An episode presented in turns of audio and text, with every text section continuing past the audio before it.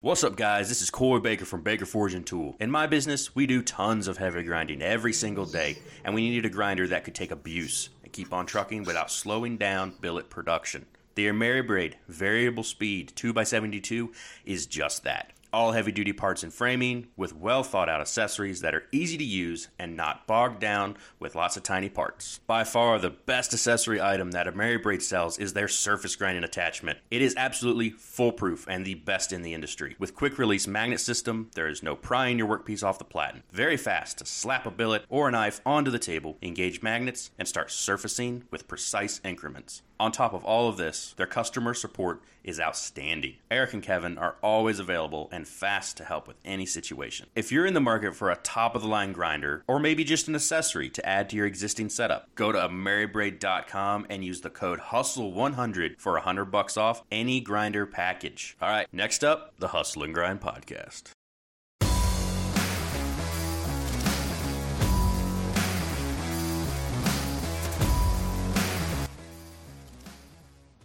Hello, everyone, and welcome to the Hustle and Grind podcast. This is your host, not Ryan, but it's Brigham, and I'm here joined by Noah. And also, we got Ben from Ben Cutts Knives, Cutlery, Knives, Cutlery, Knife or Works. something like that. Knife Works. Dang it. Okay. How's everybody doing? Doing great. Thanks, Brigham. That was good. Yeah, fa- fantastic. I'm excited to be here. Actually, almost didn't happen.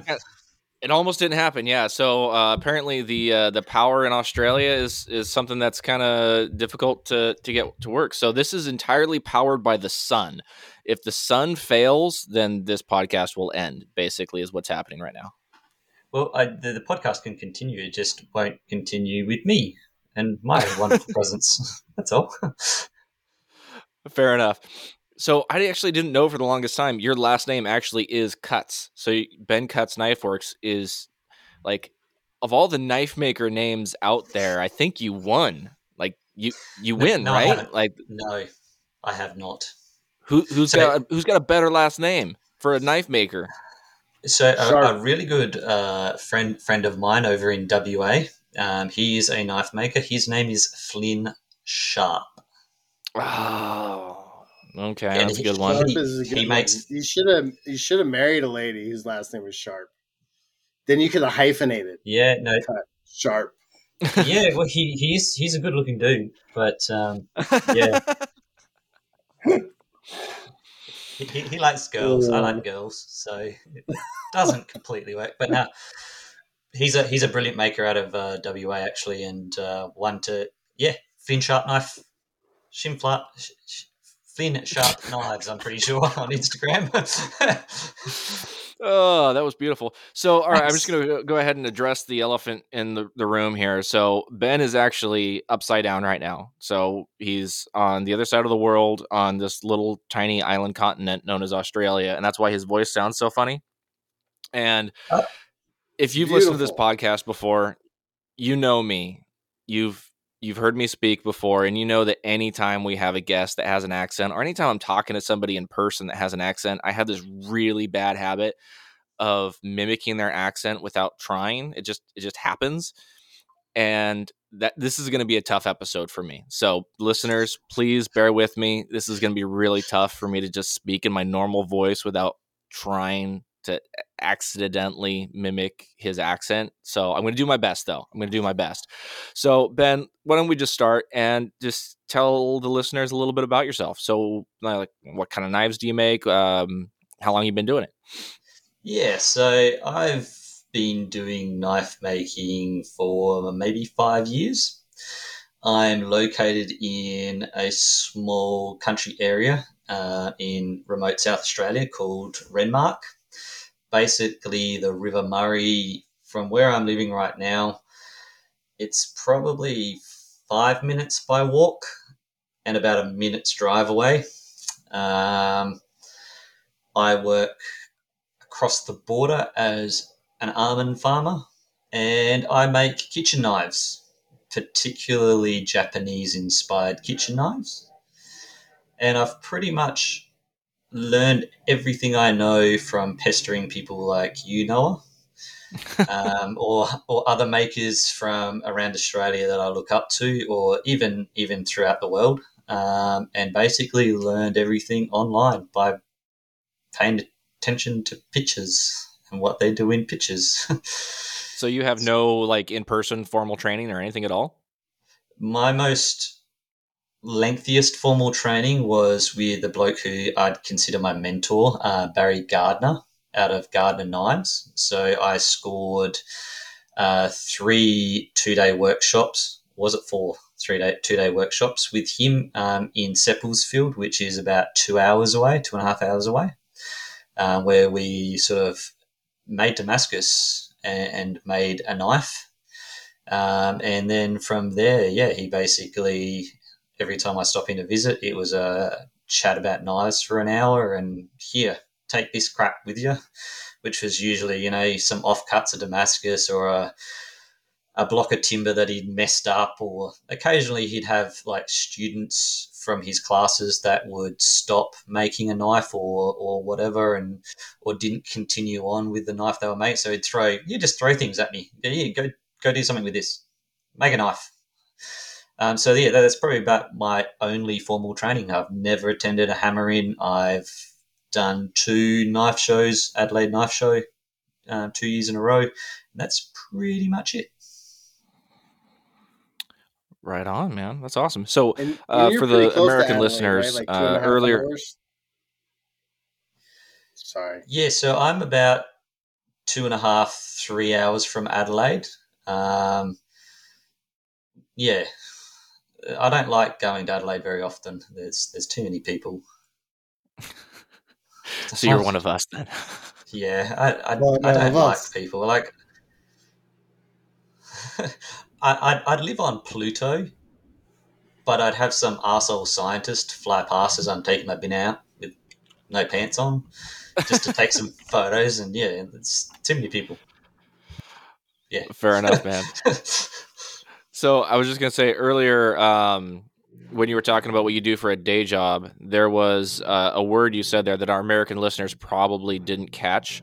Uh, he said he's an almond farmer. Um, just just so everyone's aware, because the first couple times when I was talking to him and he said that word, I had no idea uh, what it was that he's saying. I had to I had to work it out.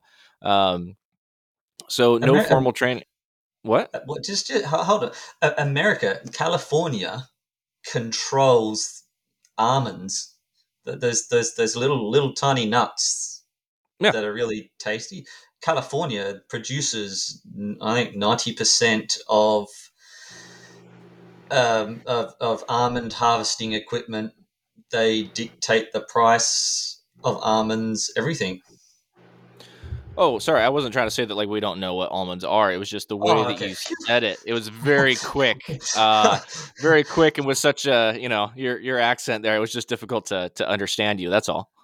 Oh, thank God for that, because I was like, wait, you guys don't know well, what you guys know what are? almonds are, right? Yeah. No, okay. oh, yeah, we we, we drive on we here. drive on a different side of the street. Yeah, that's true. We do.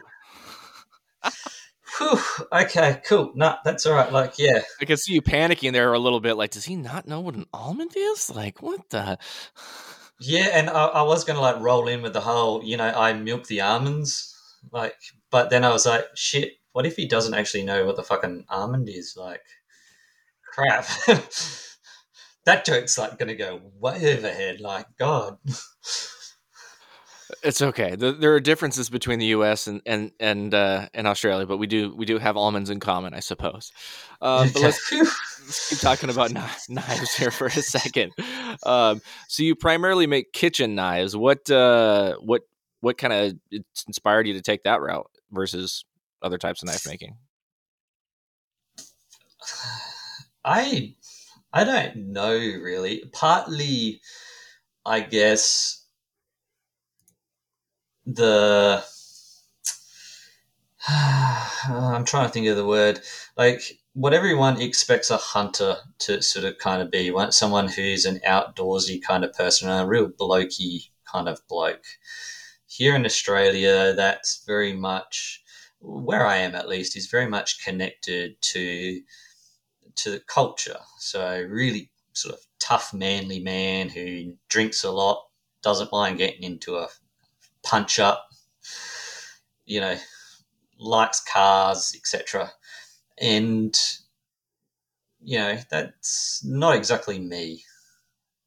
For for me, I like I like going outdoors. I like fishing, that kind of thing. Uh, I'm a very sort of conscious whenever I have to shoot an animal, that kind of thing, kind of person. Where I, I don't do it out of need, but there comes that stigma when you turn around and go, "I like hunting knives," and people kind of put you with that, and then put you with that. Oh, he's a bit of he might be a bit dangerous. For me, I like cooking. I'm not very good at it. I don't do it very often, but I like cooking. Um, I like the Japanese culture without getting too weird into liking Japanese culture. I like I like the landscape. I, I like the architecture. I like you know I I like those running streams that are drains with moss on them and, and that kind of thing. I, I like the gardens, the landscape. So that sort of became part of part of that as well. So the artistry, the the love of those simple, elegant lines that come with with those kitchen knives, and people look after kitchen knives more so than hunting knives. Okay, there we go. In my more mind, so. Yeah. my justification, you know, I grind really, really thin on my knives, and one of the ways I'll test an edge is like I'll grind down to where it started to to ch- like chip away and fray on that edge when you know that it's it's past being an edge and it's now jagged Mhm. um, and then I'll start to to knock that back bit by bit. And once I get it down to 0.1 of a mil, millimeter thick, so really really fine. So basically, I can cut myself with it. I'll start knocking it on the side of my vise. It's got one of those stupid little flat anvil tops on them. It's absolute shit. You never use it as an anvil. But I'll keep going back to the grinder to take that edge back until it's no longer denting or taking a chip. Once I'm at that stage, I'm like, cool, there we go. And so trying to take something that thin and try and take that out bush and hack away at a red gum branch or a gidgee branch, that knife's fucked. I can It's see done. that. Yeah. You know, it's but in the kitchen, the chances aren't as high that that's going to happen. So Still the odd, odd bone that it might hit or something like that, but uh, it's Yeah. not going to get hacked at it. Hopefully. yeah, so, uh, like one customer Brigham- out of. Go, Brigham, sorry, do you have a, a conversion for us? Yeah, thanks to good old Google, uh, 0.1 mil is uh, a thousand or uh, uh, I I can't ever say these ten thousandths. A So 10,000th? 0.0001. 0.0001. I used to be a machinist. You think I'd know how to say these things?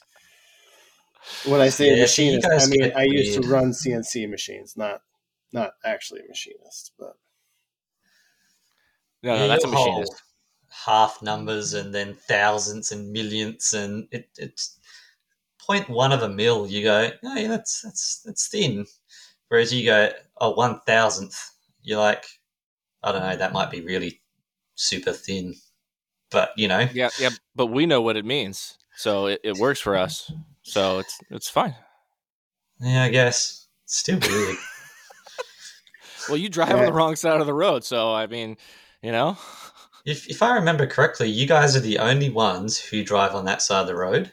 You are the only guys who use Imperial. Imp- we're talking. Mm.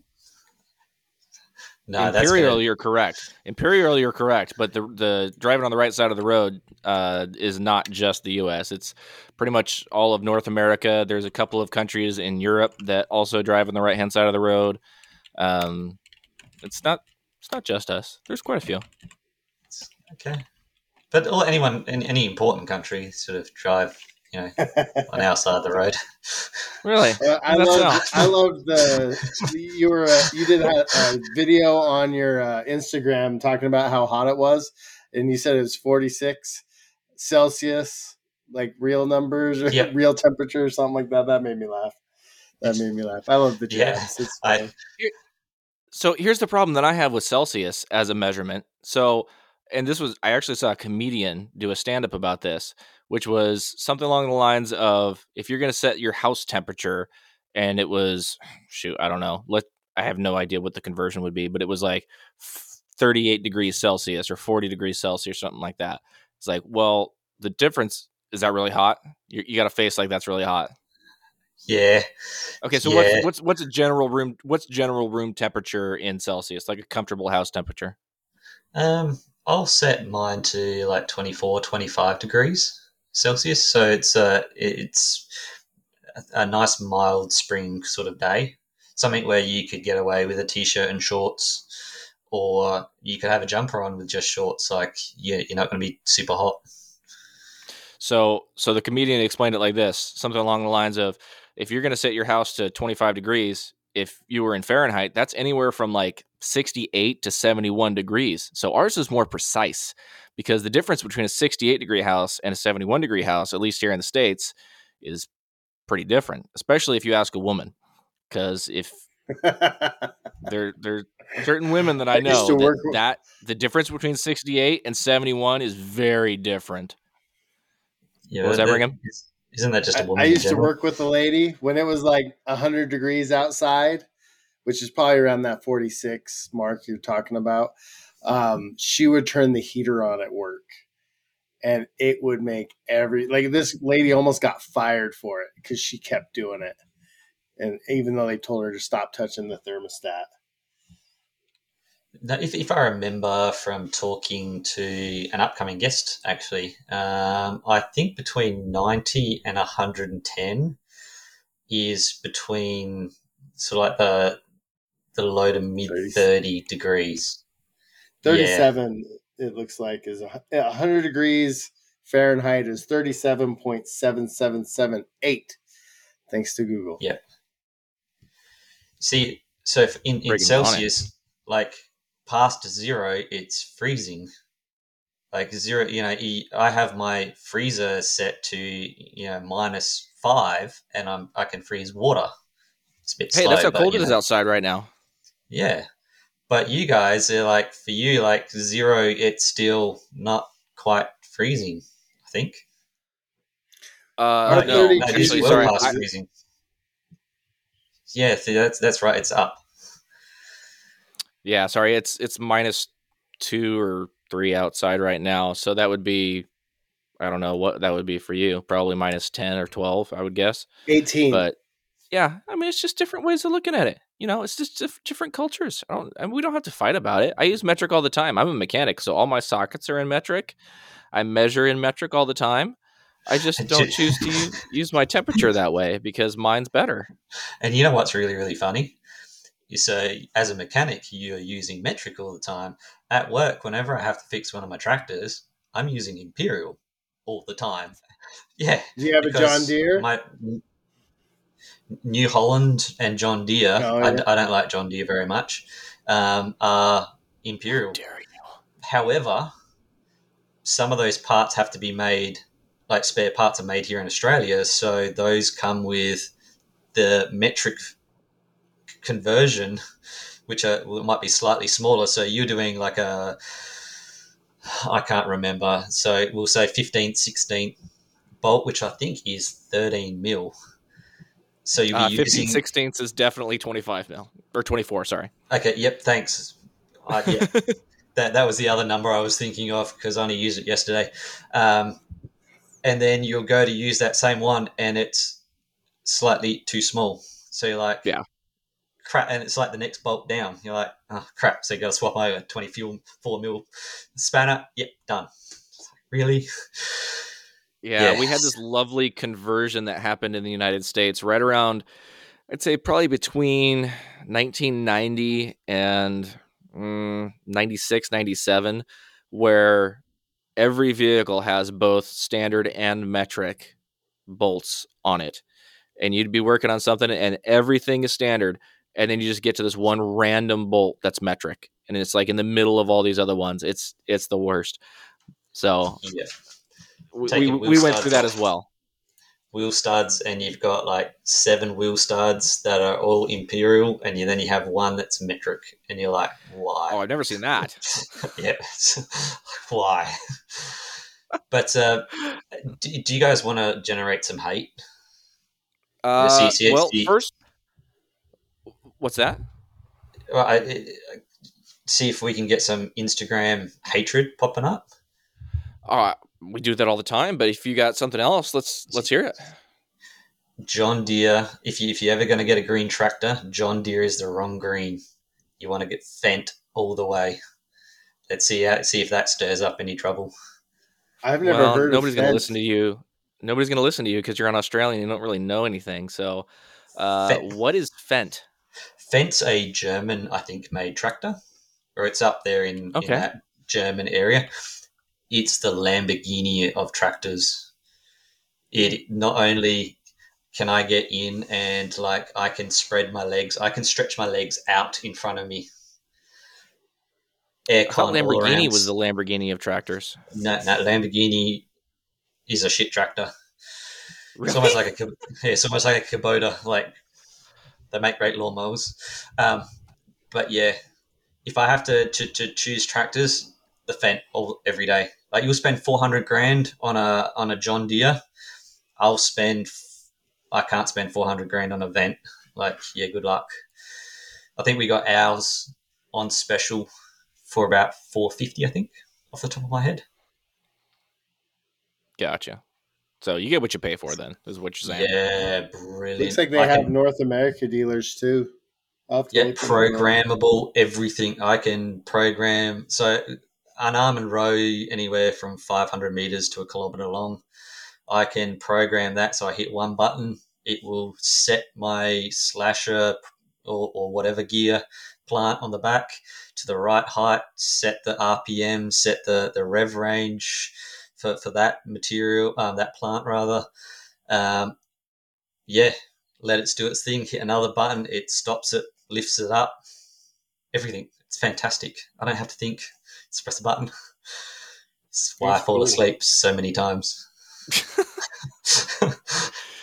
Well, I don't know anything about tractors, so I'm not going to argue No. with you. Um, I know that there are probably a lot of our listeners that are big John Deere fans, but I'm sorry, guys. I'm not going to defend John Deere here because I don't have anything to say.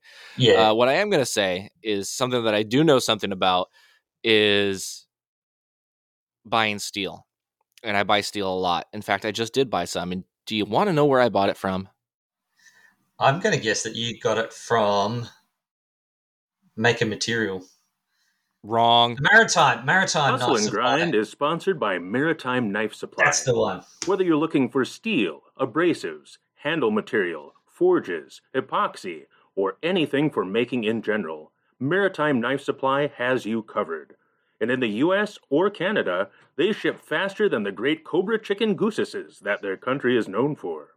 Go to Maritime Knife Supply, and when you buy a 10 pack of belts, get 10% off. And tell them we sent you, eh? Thanks, Hey. Luke. I've been wanting to do that forever. Thanks, Luke. And the reason that I buy from Maritime Knife Supply is not only because he's a sponsor of the show. I was buying steel from him before I was even on this show. And the reason for that is because the dude is awesome. I've met him in person. He's a great guy and he's a maker too. He supports the community and we support him. But when I'm buying steel, it's a little bit selfish because the dude will cut my lengths for me. So I can go onto his website. I can select what steel I want, the thickness, the width, select buy it by the foot, and then in the order notes say, hey, can you please cut this to sections so that I can make my Damascus without having to wear out all those stupid bandsaw blades that I hate changing out and all that other stuff. It all comes pre cut and I love it. So go check out Maritime Knife Supply for steel or really anything else because he literally has everything. So there you go. I actually have to make some kind of contact with him to see if uh, he can source those boride um, engineering stones that I use to sand my blades with. Um, oh, he was the, actually uh, The sanding stones, yeah. Yeah, yeah. Just because I can't get them here in Australia, um, and I'm running very low, and they are brilliant. So, so, what were you? So, so we're talking about sanding stones. Everybody kind of knows what those are. They're they come in little strips, and it's great for getting last minute scratches out of your blades and stuff like that. But there was a particular bore. You said boride. What was different about those than like the regular ones that the rest of us probably are already using? So, from what I I understand, they are a die makers, die mold makers stone um, stone to clear out I don't know what they used to clear out, to be honest. But these ones that I had originally bought were yellow, um, and I think they were CS markings on them. They're quite harder. Um, mm. So the ones that I can buy are usually aluminium oxide, and they're quite soft.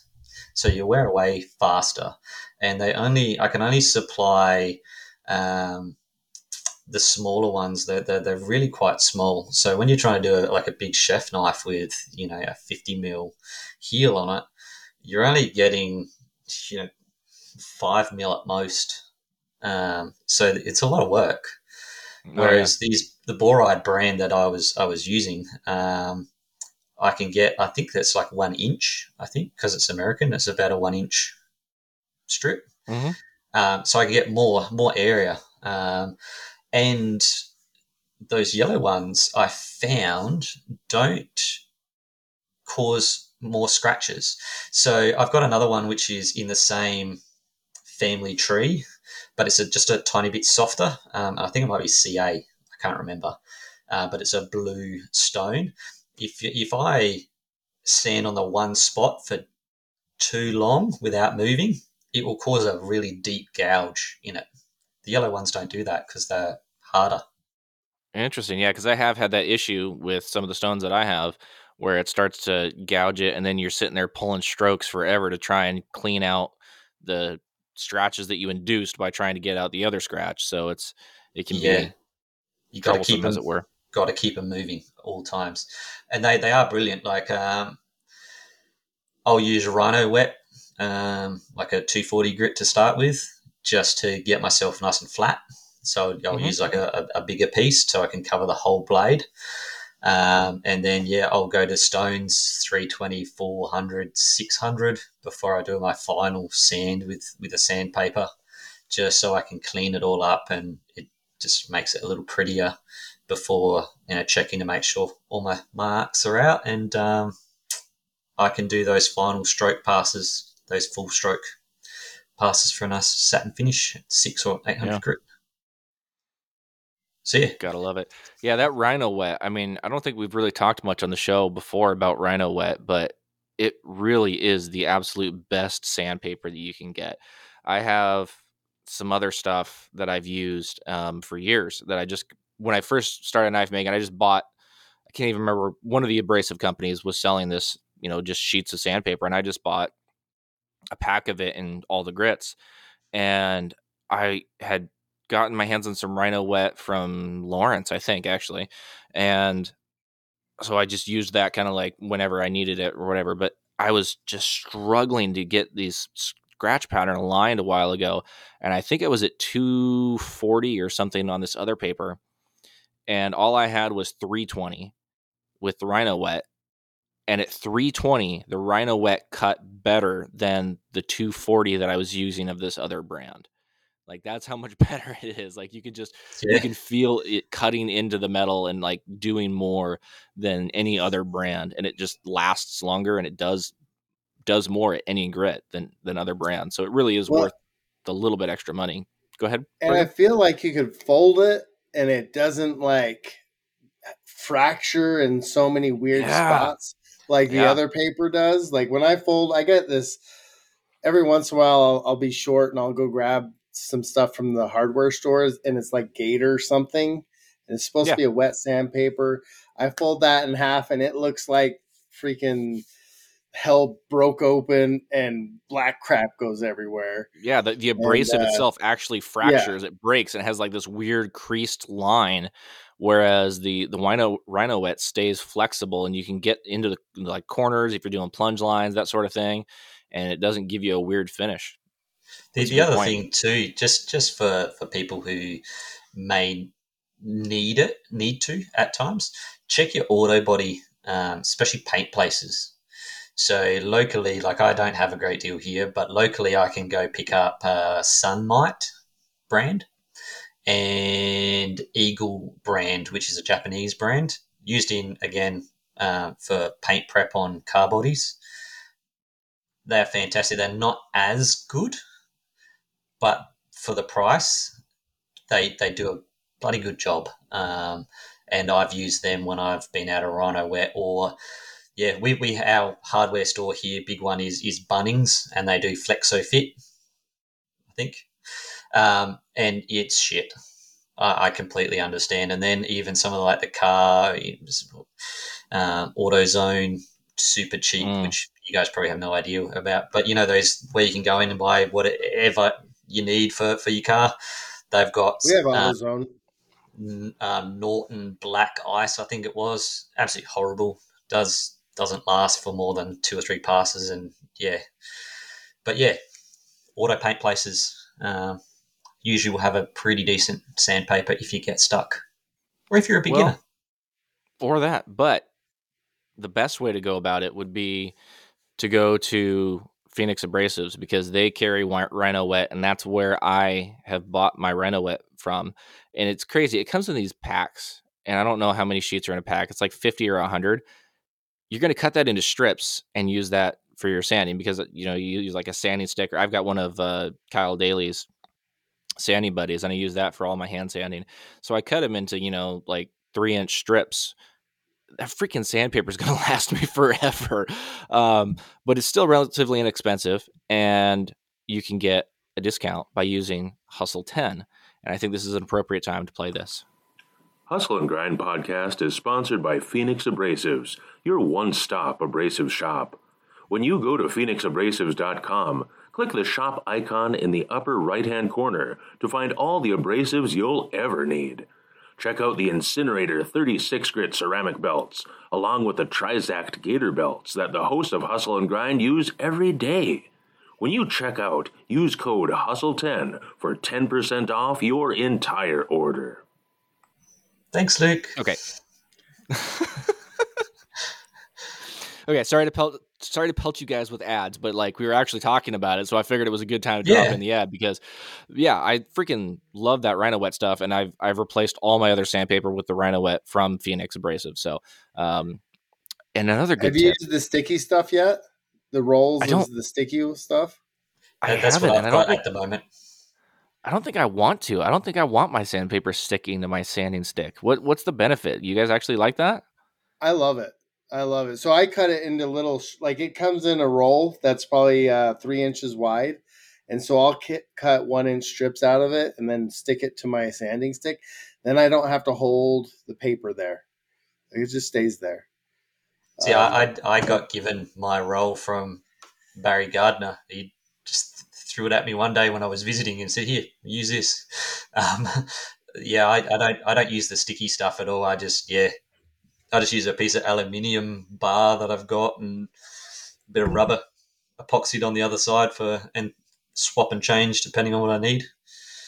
But yeah, I'll have Yeah. to give the the sticky sticky part a, a, a good go.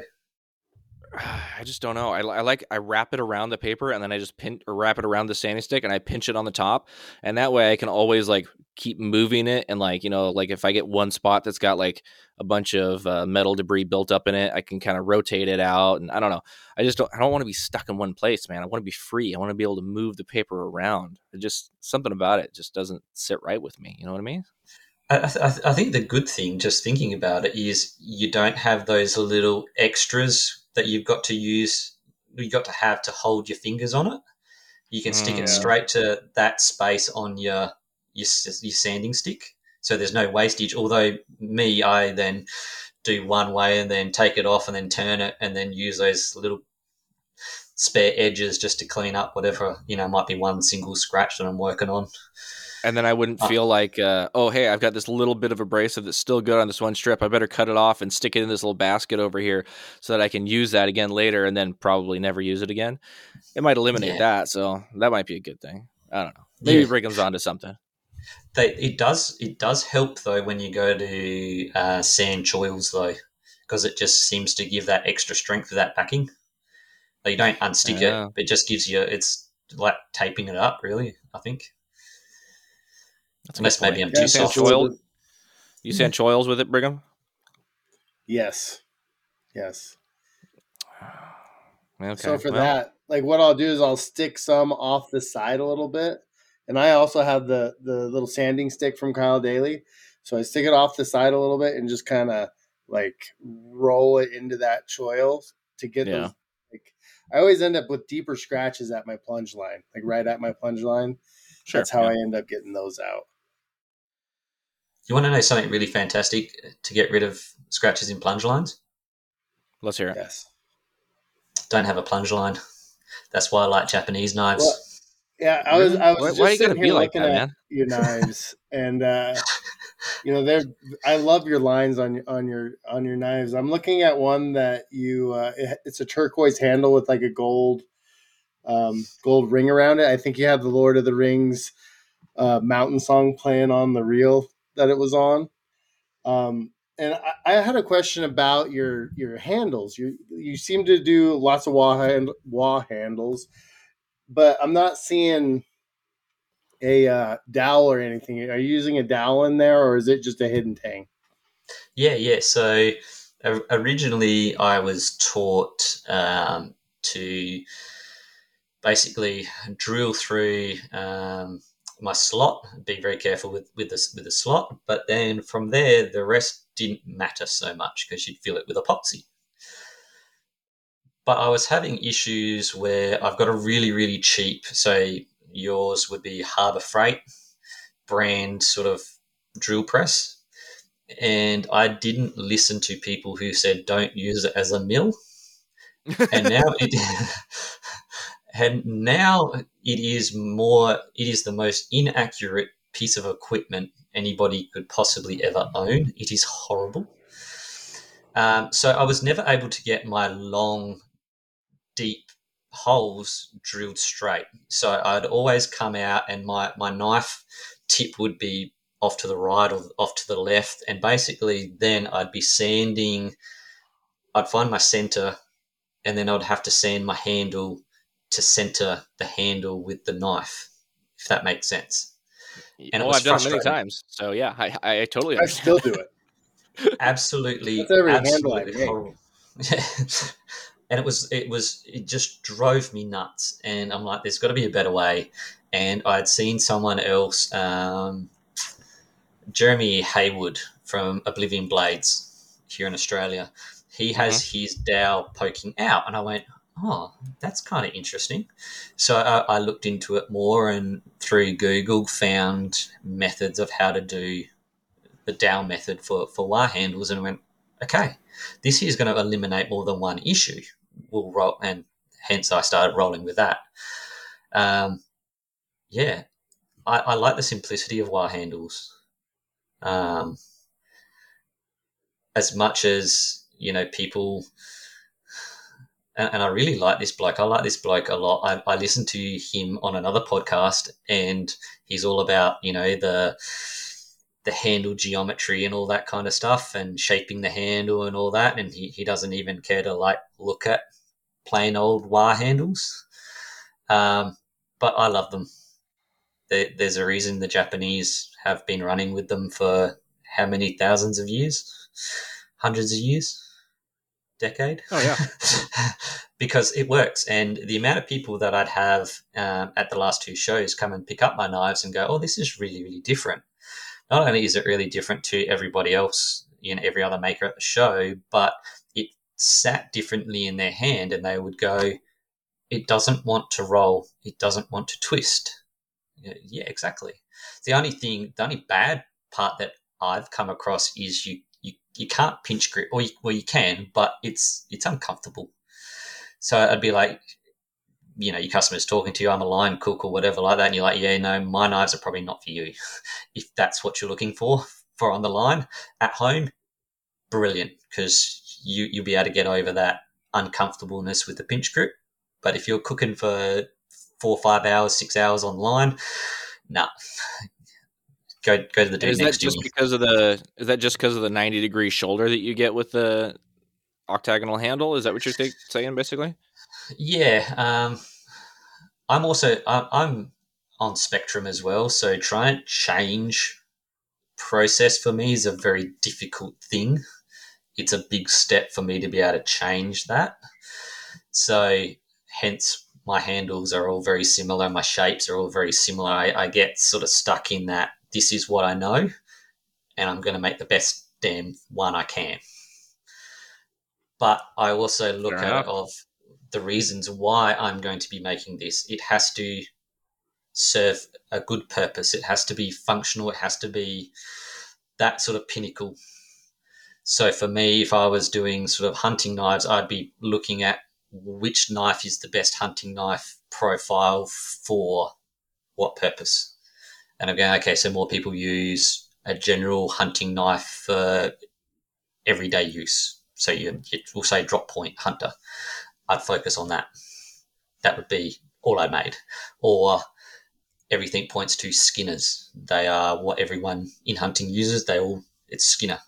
I would just make that Over and over and over again till it was over and over again until I yep until I yeah yeah yeah Right on, man. Well, I think we've talked about knives more than we normally talk about knives on this show. Uh, would you guys like to play a little game of fake news? Yes. yes yes I All would. right. Here we go. It's time for some fake news.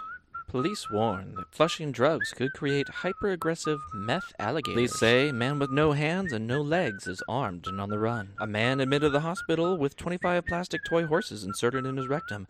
Doctors have described his condition as stable. That's right, ladies and gentlemen. It is time to play everyone's favorite game, fake news. I have three headlines in front of me.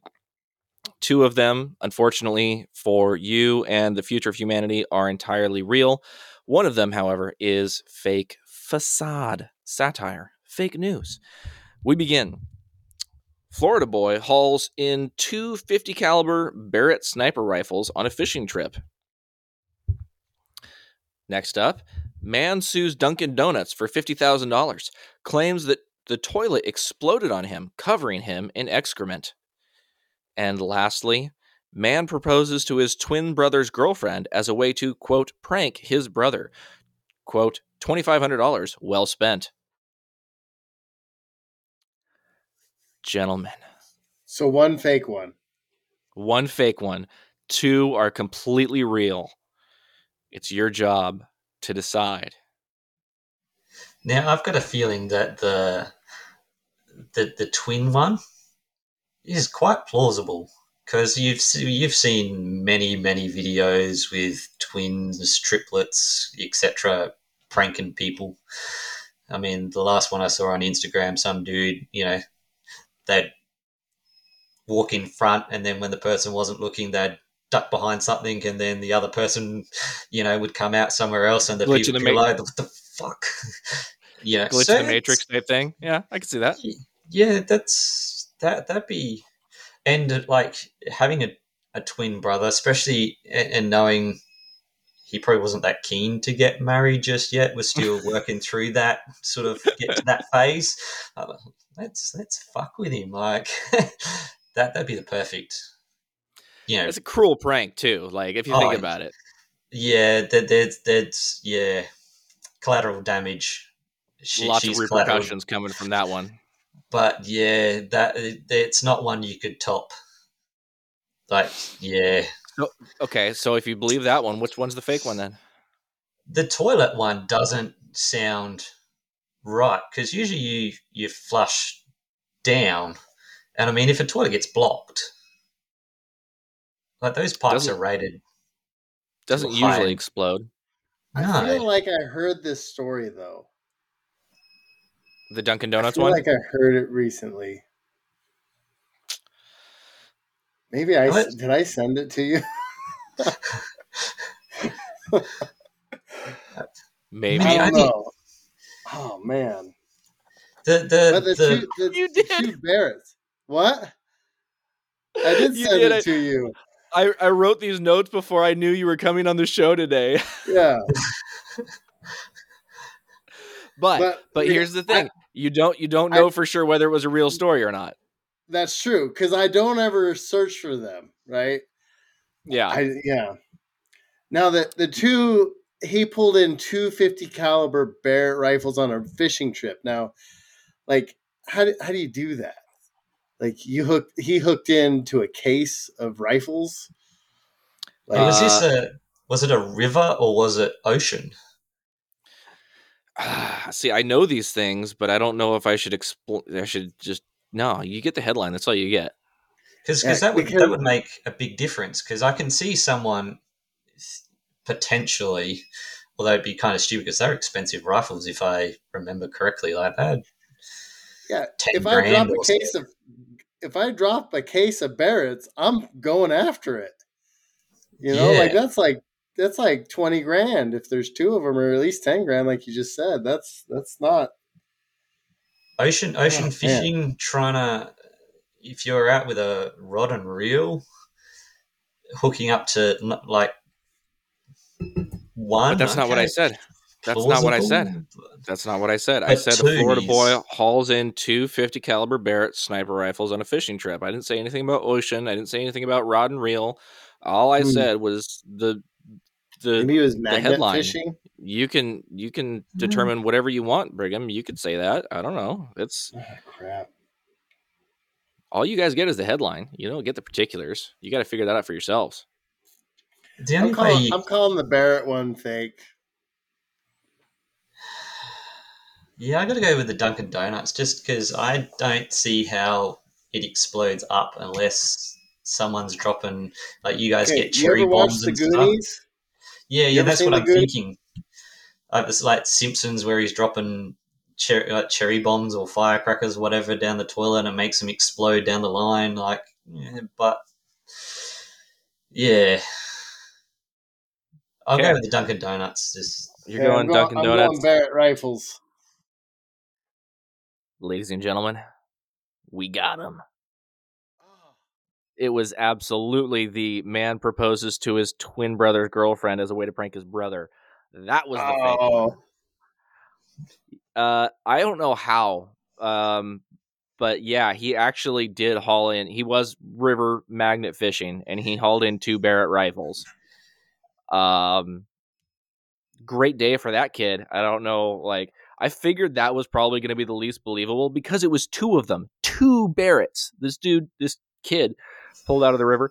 Um, shout out to OLC Knives for sending that one in. Thank you, sir. And then uh, Brigham Kendall sent in the uh, Dunkin' Donuts one. So uh, thank you, sir, for your contribution to the yeah. show. I was like, wait a minute. see the most plausible So- one out of them all is a twin pranking his twin. and that's how I got you. That's how I got you, man. That's what I Did do. you make that up, Noah?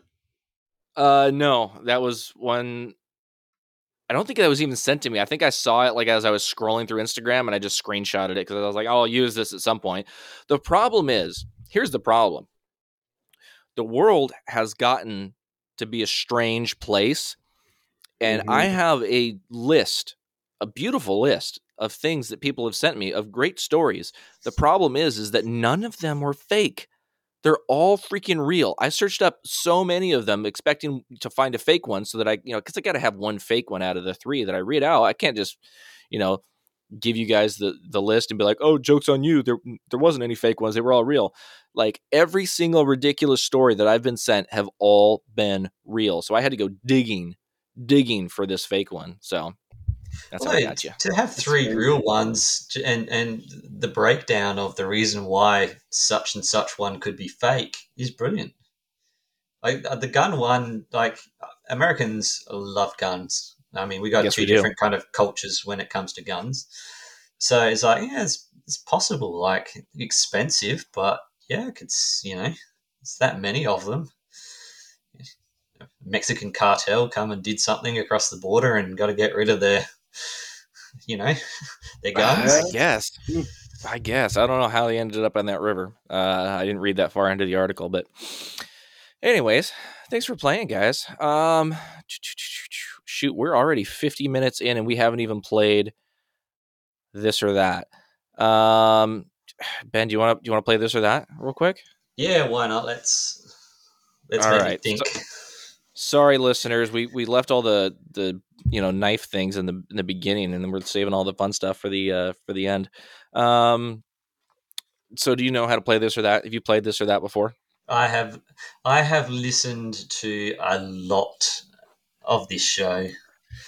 It's All right, so you know exactly what to expect then. Yep, this is one of three that I have on automatic download that I am a patron on, and the other one who reckons that that number one I just download when I remember. So I'm not going to give them more ratings. Screw those guys. What the hell, man? Come on. We're all friends here. We're all friends. Except for those limeys over there across the water. Except for those guys. Uh So you're even friends with those other flea bags. that was a joke. I Yeah, love those- those guys across the water. Yeah, those guys are hustle and grind UK. Exactly, yeah. So I mean To- Toby wouldn't What? read out my name when I had Hustle and Grind UK listener. That's my patron patronage. Like, yeah, I'm not reading that. uh they finally put out an episode yes uh today. I haven't listened to it yet. I'm excited. The I don't know if they were like taking January off or what, guys. Come on. I know. Uh, I've- anyways. I've, I've got a brilliant name. I can't wait to listen to it. I'll listen to it tomorrow because I save it for the tractor. Gives me something to listen to. Oh, Good. I don't think I I think I forgot to change mine, so I'm gonna have to come up with something good. Maybe yours will inspire me. I'll listen to Yeah, it. Yeah, they they called you out, Yuri. Oh geez. Okay. All right. Here we go. uh we're gonna play some this or that. A little bit of this and a whole lot of that. Would you rather fly in a submarine or swim in an airplane? Would you rather be a reindeer? Would you rather surf a wave of Kool-Aid or snowboard a mountain at Dippin' Dots? Would you rather fly or be able to breathe underwater? Would you prefer the ability to stick to walls or would you rather shoot spaghetti from your fingers? Here it is. This or that. Fast pace. There's only two choices here. You only get two options. There's no in betweens. Just like the Sith, we deal in absolutes. Thongs or Ugg boots? Ugg boots. Hate thongs. Crocodile Dundee or Steve Irwin? Crocodile Dundee. Do you call it the Barbie or the barbecue? Barbecue. Uh, uh, uh, uh, uh, drop bears or hoop snakes? Drop bears. They'll get you. Do you usually say "G'day, mate" or "How you going"?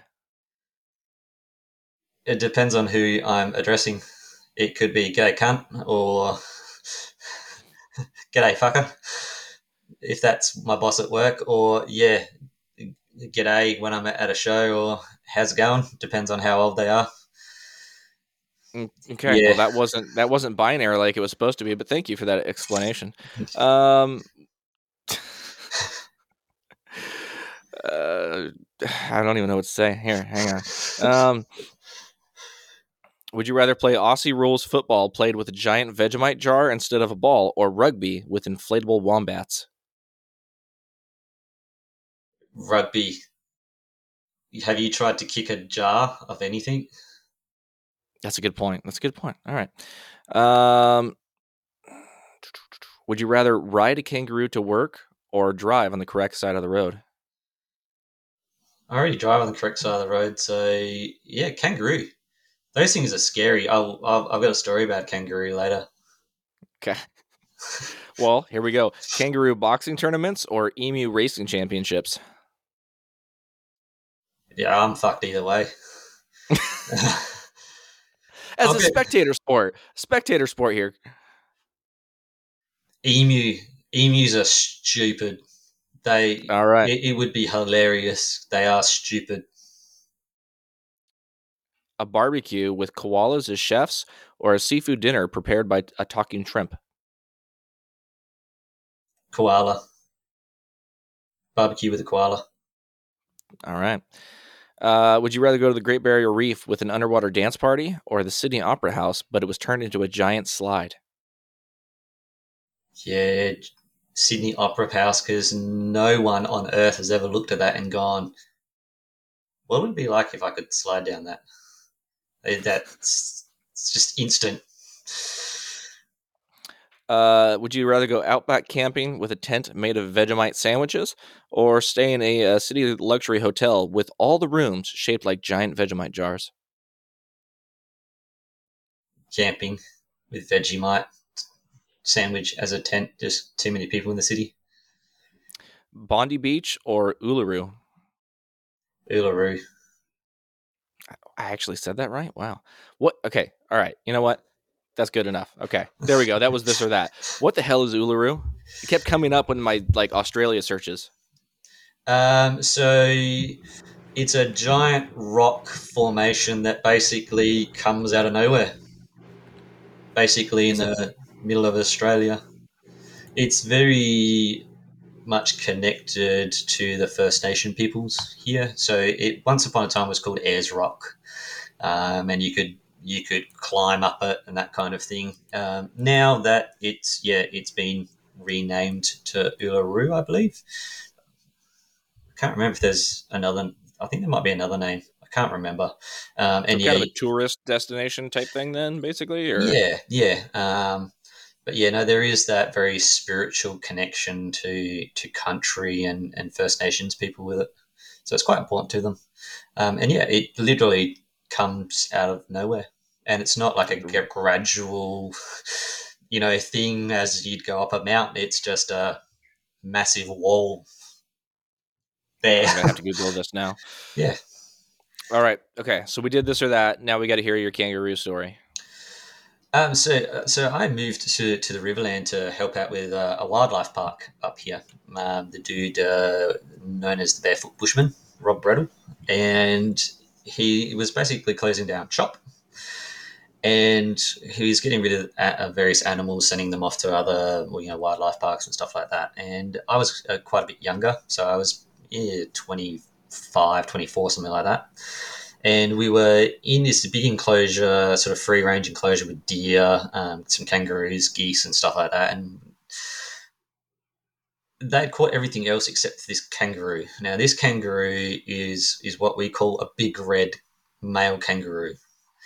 He stood six and a half foot tall before standing up on his tail. He was a he is a big motherfucker, and they had been trying to catch him all day and they'd take breaks because he's you know he's getting stressed and hot and that kind of thing and sort of giving him him space but coming back to him and i turned up and they went oh ben you're a lot faster.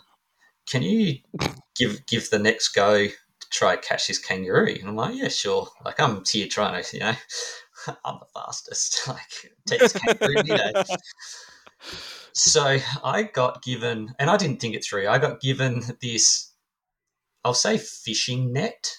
You know that you scoop the fish out of out of the water when you catch them on a To boat, catch a kangaroo with? but a big one. So you, we're talking like you know, and they're like, "Here, have this." Uh, I could probably put it over myself, you know, fine. And I'm like, "Oh yeah, too easy. This big net." And um, yeah, I've run up against this kangaroo, and I've managed to sort of like spook him, so he didn't really know what was going on. I got close enough where as he t- sort of took off, I was running and I managed to get this net over the top. Cool. Except he jumped and went through. Not the whole way through, just enough that he then got caught up in the rest of it and he's taking off and I'm being dragged behind him, sort of holding onto this net, not letting go. this thing's jumping and he's tripped, he's tumbled, he's fallen, and I've jumped on top of him.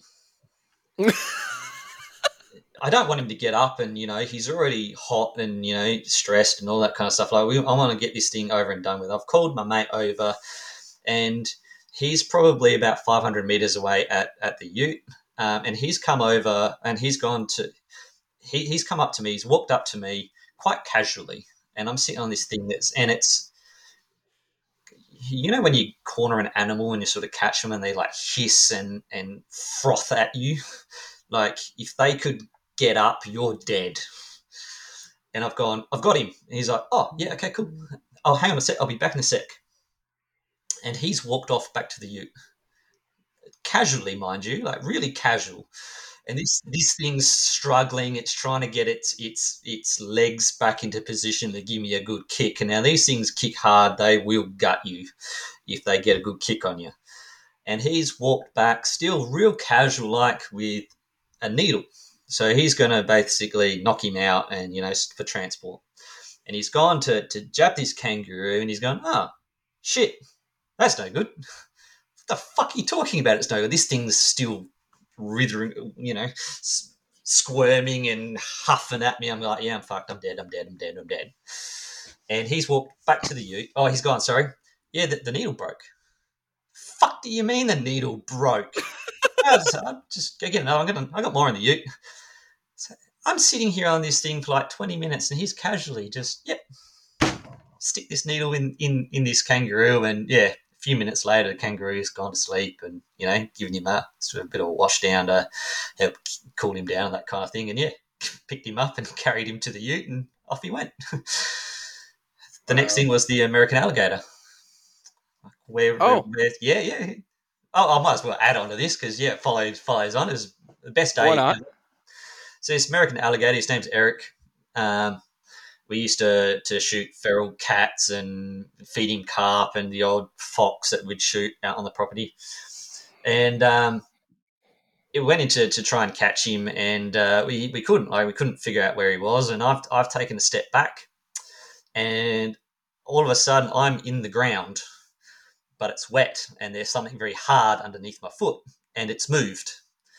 Um, Eric, the 15 foot American alligator has made himself a burrow un- outside of his enclosure, mind you. And I have just fallen through and landed on his back, and he's trying to work out what the fuck has just landed on top of him from above. he's come roaring out of the, the entrance of his hole, managed to catch him quite happily, and, and away he went. But yeah, I've never been more terrified in my entire life in, in one day. Two near death Wow. experiences. A 15 foot alligator's uh, Yeah. that's not anything to sniff at. No, he's, No. he was a big boy. So, yeah. Um, we couldn't keep um, uh, crocodiles here. It's, it gets too cold, unfortunately. Gotcha. Okay, Yeah. that was going to be my question. I was like, I was kind of surprised that you guys had an American alligator when you guys have all those crocs down there. That seems strange, but Yeah, no, that, that's probably one of the, the great things. So I don't, I can go swimming in the Murray River. That's you know a short walk away, and I don't have to worry about bull sharks, um, weird fish that will try and eat me, um, crocodiles. I have to worry about snakes sometimes. A couple of snakes. drop bears. No, I'm Australian, so drop bears don't don't bother me at all. They Oh, that's right. Yeah, I Yeah. forgot. tourists they're easy to scare we it's, yeah it's just something you're born with um, so yeah so, so I'm, I'm lucky in that aspect yeah i don't have to worry about crocodiles go up north and i've got to worry about crocodiles if i go in the river if i go in the ocean yeah walking down the main street So, sounds like a dangerous place, but uh, I'm glad you don't have to worry about that. Um, so, lastly, before we go, um, I'm just going to get this out of the way here. We uh, we haven't talked about uh, Baker Forge and Tool yet, and they are uh, one more sponsor that we have on this show here. Um, Baker Forge and Tool, as I mean, if you listen to the show, you probably know who they are. They make some of the coolest um, copper, bronze, just any any kind of ridiculous type of Damascus that you could come up with. They make it. Um, and so I can't remember what they're dropping this week. Ah, man, this is where Ryan usually comes in. See, Ryan's I not here. can tell you Uh, because I just got what? their can email newsletter. Oh my and gosh, it bring him to the rescue. It is Apex Ultra Copper My. How could I So forget? Not only How do you get the awesome Apex Ultra, which is the Ultra Steel, um, it's, it's infused with copper. Not infused, but forged. So that's going to be pretty sweet. And if you listen to the show, you know exactly what Apex Ultra is. But if this is maybe the first time you're listening, Apex Ultra is the ultimate carbon steel. Um, go back and listen to any of the episodes where we've had Tobias Hangler on. He is one of the um, the makers of Apex Ultra. and he and um, his compatriots basically developed this steel to be the best possible steel specifically for culinary knives things that have like a thin edge geometry this steel is going to perform better than pretty much any other carbon steel and i have a bar of it i'm excited to use it um, and the fact that you can get it from Baker Forge and Tool with some amazing cladding on the sides of it.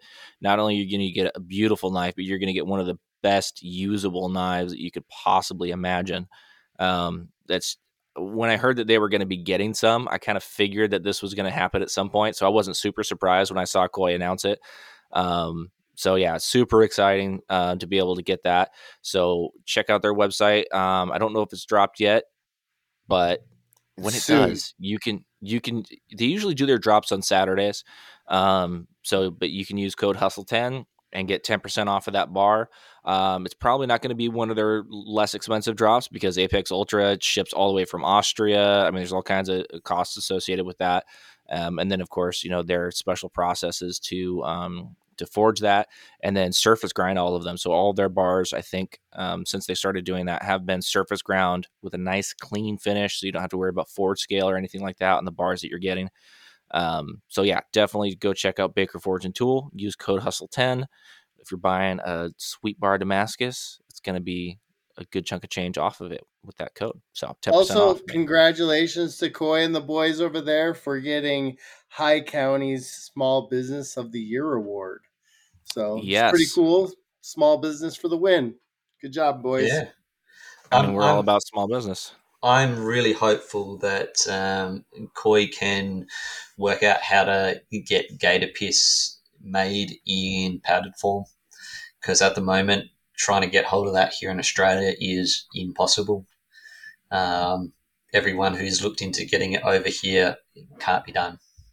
It, well, it can be, but it is extremely difficult, and the cost would be astronomical. Yeah, prohibitively expensive is Yeah. is the word that comes to mind when talking about shipping certain liquids overseas, and that is a real bummer. Yeah, um, and yeah, we we do get Baker Forge and Tool Steel here. Again, it is super expensive. Um, so every time I sort of look at it, I, there is a tinge of jealousy. However, I'm I am kind of lucky. I have Oblivion Blades steel. Uh, his San Mai stuff, which is which is excellent. He doesn't do typically do Damascus like Coy um, does. He does San Mai. Um, and yeah, he'll use uh, 52100 Aogami uh, Super, I think it is, Blue 2. Mm. Yep. Um, uh, sort of stuff like that. So um, he has done a few bits with Apex Ultra. So, but yeah, trying to Yeah, bug him and enough to get some. That's the su- that's the thing that just sucks is anything that's going to be shipped um, overseas like that, the cost just adds up and up and up. So that is one benefit that we have here in the states of you know our boys. Uh, they're not. In, are they in Tennessee, Brigham? Or no, they're over in. Um, They're, they're in Tennessee. Boone. Okay. Yep. Okay, that's, that's what I thought. So yeah, um, that definitely makes life a little bit easier for us, uh, getting stuff shipped a little bit easier. Um, and, and let me put out a little bit of warning. If you're going to try to be cautious and not melt that that copper core, don't go too low like I did. Okay. mm, Trust your forge and and your eyeball. Do it correctly, or don't be a cheapskate. Get a get a proper heat treating kiln like I need to do. But heat. it's good you stuff. know, it's I- beautiful. I certainly haven't regretted getting my heat treating kiln. It was it was worth the money, and um, I'll definitely be getting another bigger one at some point as well. Um. So, anyways, guys, we're uh, an hour ten here. Is there anything else either one of you gentlemen would like to talk about on the main show before we head over to an after show? I would just like to quickly shout out some some Australian makers that I think America would like to see. Um, so, production wise, you you've got um, DB Blades who actually goes in, over to uh, Blade Show in Atlanta. Um, he does a lot of uh, EDC blades. Nitro V, I think, is his, one of his main steels. Um, and then you've got the Dark Horse Forge. She does some fantastic EDC sort of uh, stuff along with uh, sort of filleting knives and stuff like that. Um, hold on a sec. Um, and No yeah, you've got so, some of the really good wood boys. So America, um, if you guys want to play around with uh, some Australian timbers, um, Otway Timbers is, is one really good bloke who does stuff in Gidgee, uh, Tasmanian Blackwood, um, Tasmanian Myrtle as well. All, pretty much all of it stabilised. Gidgee may, may not be. Um, but absolutely fantastic sort of sort of stuff there.